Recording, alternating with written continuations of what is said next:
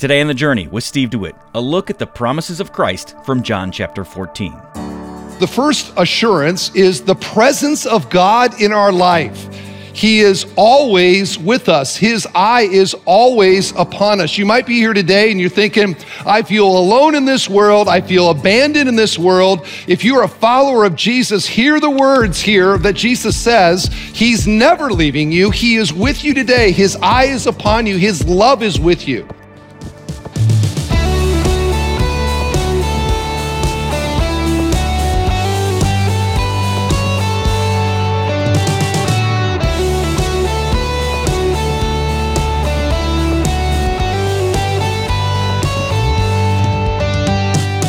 Many people sense a hollowness in their hearts, a void that can only be filled by the Creator who made us. Today on The Journey, Pastor Steve DeWitt comforts us with another lesson from the upper room, where Jesus promises to fill this emptiness within our souls. It's a message about how the Trinity is the perfect fix to our fears. That's the title of today's message. And if you missed part one, you can replay it online at thejourney.fm. Here's Pastor Steve to get us started. What Jesus is going to teach us today in John 14 is what a human being needs. And maybe if I could say it today, what you need. Maybe you come here today and there is a, a void in your heart. You feel hollow. There is something missing. And what I'm going to say from God's word is what your heart is longing for is what it was made for. And it is only satisfied by the God, the creator who made you. And so that's where we're going today. And uh, we are in the upper room, our series in the upper room in John 14. Here, Jesus promises to fill the glove of our soul. And these 11 disciples in the upper room, as we've seen, are in great turmoil. Okay. They are, they, they've invested all this time with Jesus. They've personally witnessed the miracles. They've heard his teaching. Uh, they have sensed in their own soul that this uh, person is more than simply another human being. As, as, uh, as Peter said, thou art the Christ, the Son of God. And now Jesus says to them, I am going to leave you. And they don't understand this. They're bewildered by this. Judas Iscariot has already left their group. They're down to 11. And the whole experience has them very unsettled. And so Jesus is going to assure them, really reassure them. Uh, and he does so by connecting the presence of the triune God with them. So, with that said, here in chapter 14, we begin in verse 18. Here is what Jesus says I will not leave you as orphans, I will come to you. Yet a little while, and the world will see me no more, but you will see me. Because I live, you also will live. In that day, you will know that I am in my Father, and you in me, and I in you. Whoever has my commandments and keeps them, he it is who loves me. And he who loves me will be loved by my Father, and I will love him and manifest myself to him. Judas, not Iscariot, said to him, Lord, how is it that you will manifest yourself to us and not to the world? Jesus answered him, If anyone loves me, he will keep my word, and my Father will love him, and we will come to him and make our home with him. Whoever does not love me does not keep my words, and the word that you hear is not mine, but the Father who sent me. May God bless his word to us here today. Now, keep in mind with all of this that Jesus is building on what he said at the beginning of chapter 14 let not your hearts be troubled. And what I want you to see today is that what, what Jesus promises to his disciples perfectly aligns with the longings of our hearts. Okay, so notice how these all correspond with the fears that we have. How about the fear of being alone or being abandoned? What does Jesus say to that? Verse 18 I will not leave you as, see the word? Orphans. I will come to you. The reason that Jesus says this is that no doubt the disciples are kind of feeling like, hey, Jesus is bailing on us here. How can you do that? You called us to be your disciples. We've walked along with you all this time. We've seen the miracles. We've heard the teaching. We, we, we believe that you are the Messiah. And if you're the Messiah, don't bail. Let's go conquer Rome. I mean, let's get to that stuff. And Did you see the crowds when you came into Jerusalem on the donkey a few days ago? Like you're at the height of your popularity. Let's go do this. This is not the time to quit. And to that he says, I will not leave you as orphans. The one person, more than any, that they didn't, wouldn't want to lose now says, You're not going to see me anymore. I'm leaving. They have no idea what is going to happen. They assume this is the end. We're never going to see him again. He is leaving us. But Jesus adds here that I will come to you. What do people that fear being abandoned need? We need reassurance that God is with us. So that's the first. Alone, abandoned. No, in Christ we are never abandoned. How about this? How about the fear of death? This probably is our, our biggest fear. What does Jesus say about this? Look at verse 19. Because I live, you also will live. God is unkillable. So, how does his indestructible life mean that I myself will live? Or as he says to his disciples, that you will live? Well, this is verse 20. In that day, you will know that I am in my Father, and you in me, and I in you. What Jesus is talking about here are indissoluble unities. And the first indissoluble unity is between Jesus and the Father, God the Son and God the Father. He says, I am in the Father, and the Father is in me. One translator describes it as locked in. Okay, he, he translates it locked in. The Father is locked into Jesus, and Jesus is locked into the Son. And then he says that we are in Jesus and you, he is in us. Okay, so there is this unbreakable unity between the Father and the Son, and because they are life and we are in Him, we will live because we are locked in with them. Next, he turns to moral despair. Look at verse 21. Whoever has my commandments and keeps them, he it is who loves me. Jesus repeats this basic statement three times in this section. He says in verse 15, If you love me, you will keep my commandments. In verse 23, If anyone loves me, he will keep my word. Which brings up the question chicken and the egg, which came first or which comes first? Do I love Jesus and then he, or do I obey Jesus and then he loves me? Or do I, do, do, do I love Jesus and then I obey him? Did I say that right? That didn't come out exactly right. I'm not sure. Can I try that again? Okay, thank you. You're in the second row. Uh, which comes first? Do I obey Jesus and then he loves me? Or does he love me and then I obey him? Which is it? And you might think, what's the big deal?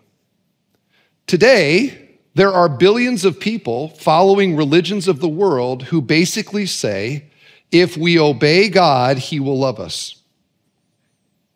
Okay, so this isn't some theoretical, you know, crazy thing. This is reality for billions of people. And there are even versions of Christianity that somewhat do the same thing, wherein, for example, in legalism, where there is a kind of performance based approach to my relationship with God, that if I obey Him enough, well, then He'll have favor upon me. And if you've ever been a part of that kind of Christianity, it's exhausting and it's depressing because all the time you're like, I don't know if I've done enough for Him to love me. Or maybe you're in a relationship that is something like that where it is transactional and it's performance based and that person will love you if you do everything the way that they want you to do uh, they want you to do it. Okay? How's that going? Probably not well. Okay? Probably not good at all. What we see in salvation is this to be clear that loving christ is the cause and obeying christ is the effect. Okay? We love god and we obey his commands. We do not obey his commands in order for God to love us. This is obedience. And what I want you to hear is that what Jesus is offering here is the best possible life for a human being. Okay? His commands to us are life. What did Jesus say? I have come to give you life and life more abundantly. Following Christ and obeying his commands is the best possible life that we can have. It is sin that takes our life in directions of destruction.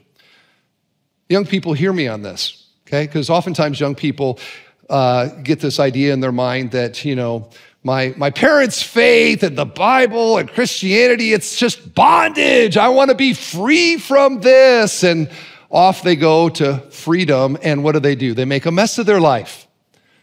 How many generations of young people have to do that before some generation goes, you know, that doesn't work well? We need to be convinced that what Christ tells us is truth and wisdom that this is the best life that we can have is obeying Christ and following his commands. It's a it's an old illustration, but it's it's a good one. When is a when is a train most free?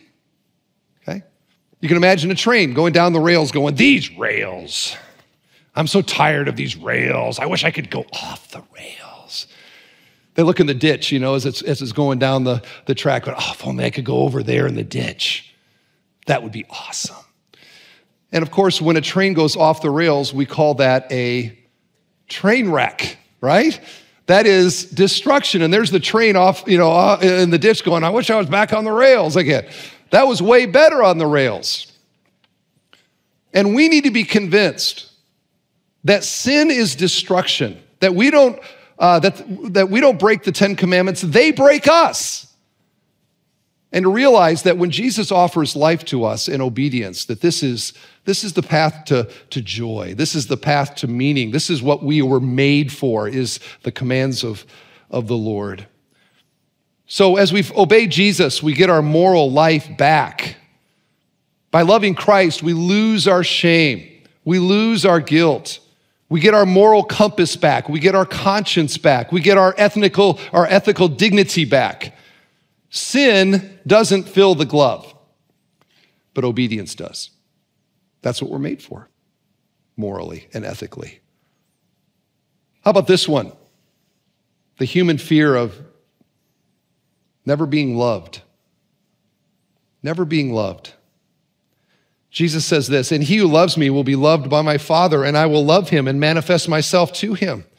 Judas, not Iscariot, said to him, Lord, how is it that you will manifest yourself to us and not to the world? Jesus answered him, If anyone loves me, he will keep my word, and my Father will love him.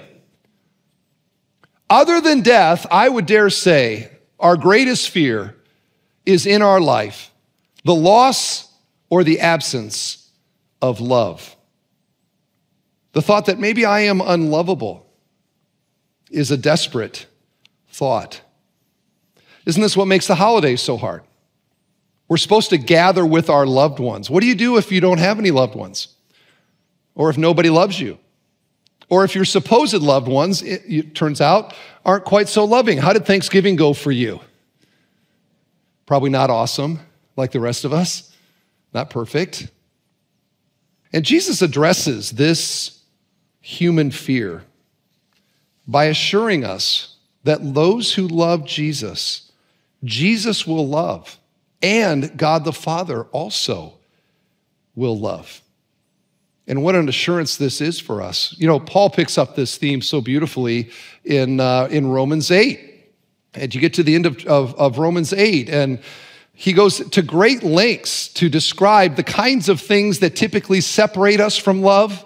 You know, uh, sword, persecution, even death. And what is Paul's conclusion at the end of Romans 8? There is nothing in all creation that can separate us from the love of God that is in Christ Jesus our Lord. And that is meant to reassure us, those of us who live in a broken world with failing love and disappointing love all around us, that there is one love that will not disappoint us and will never leave us or abandon us. It is the love of God. I think, you know, I've learned so much about love by being a dad. And I, I tell my daughters all the time, I love you. I love you. They're up in the balcony. Don't I tell you that? Say yes. Okay. Yes, there they are. And sometimes I will say to them, You don't realize how much I love you. Now, when you're a kid, you hear that and you're like, blah, blah, blah. But then you become a parent and you're like, they cannot conceive in that little skull of theirs how much I, lo- I love them more than they can begin to comprehend how much I love them. And only when they're a parent will they know how much the love that I have for them right now. And that is human love. Along comes God and he says and promises, I will love you forever. I love you more than you can begin to comprehend. And so here we are now living our life in this world with all kinds of, you know, drama and all of this. And, and God comes along and says, listen, I know your life's all like, you know, dirty and worn out and, and all that. Nobody buy you if you were for sale in the hardware store. But I love you anyway. And I always will. In fact, I love you more than you could begin to conceive. And we're like, we're, you know, we're this messed up moral people and got all kinds of problems, all that. We can't believe that a perfect God would love somebody like us. But that is the marvel of the gospel. Okay? That's the marvel.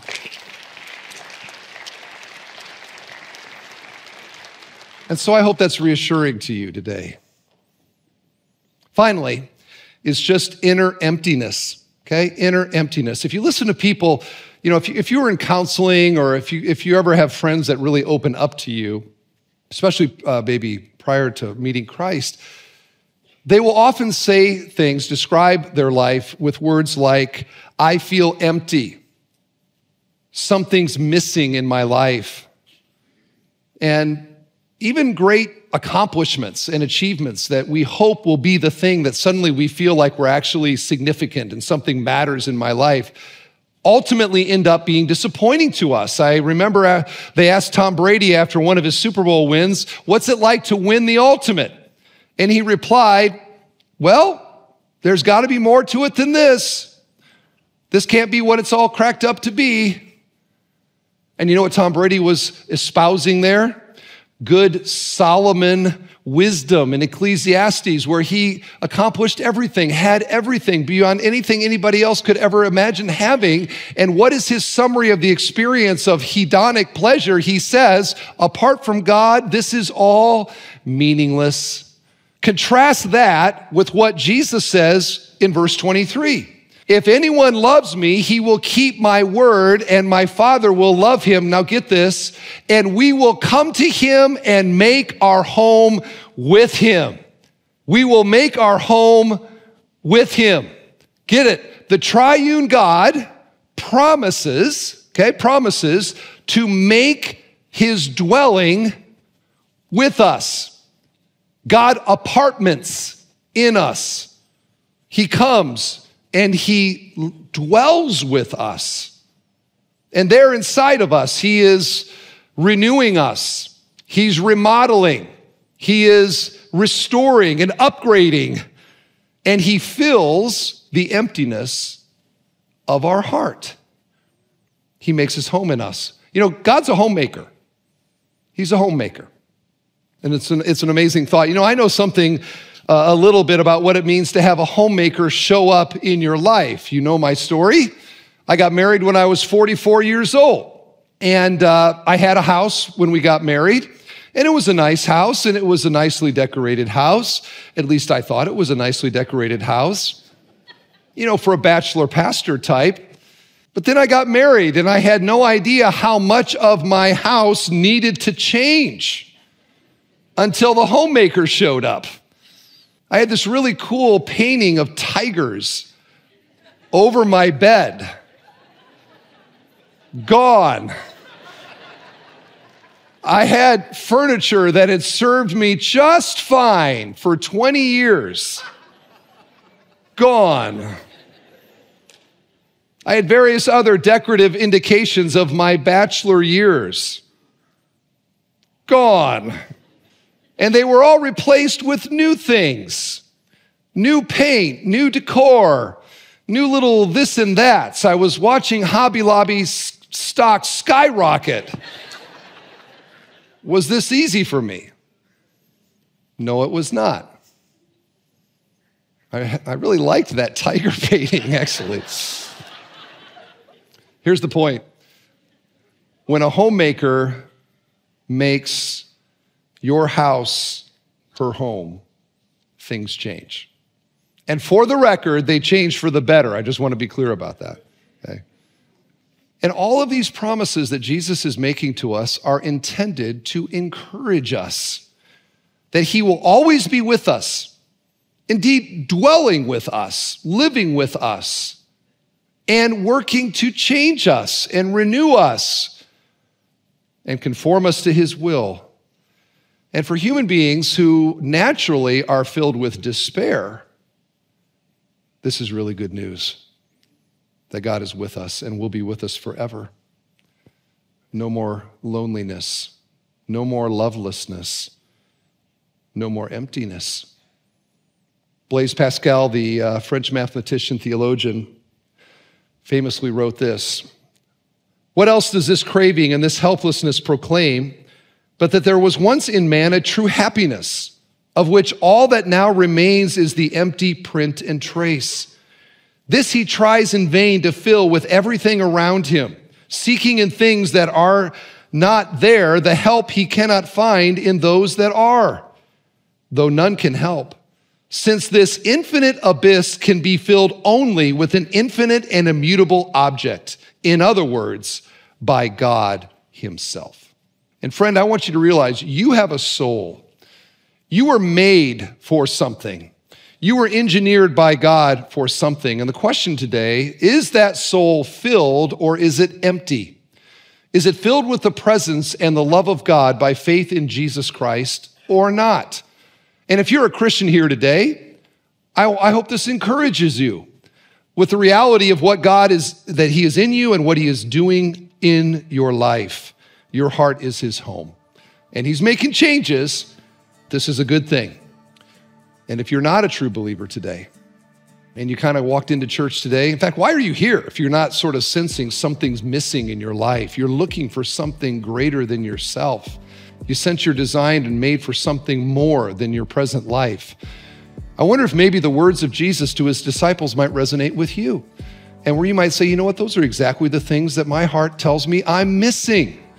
And maybe today you would put your personal faith and trust in Jesus Christ, who loved you and gave his life on the cross for you, was resurrected on the third day to conquer death and to promise that because he lives, you will live as well. You're listening to The Journey with Pastor Steve DeWitt in the conclusion of a message titled Trinity, the Perfect Fix for Our Fears. If you missed part one or you'd like to hear today's lesson again, you'll find them when you visit us online at thejourney.fm or subscribe to our podcast.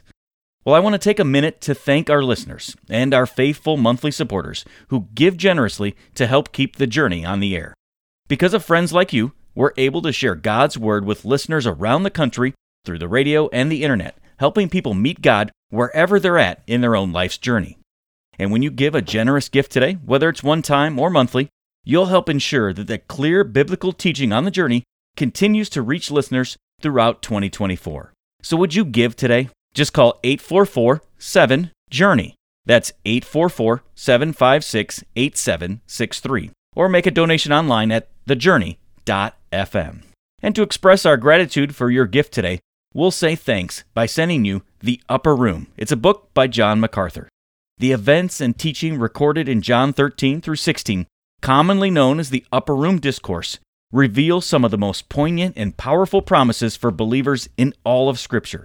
Jesus was on the eve of his crucifixion, and any other man in that situation would have been in such a state of uncontrollable agitation that he'd never been able to focus his attention on the needs of others. But Jesus was different. He wanted his followers to know the peace of the one who has overcome the world.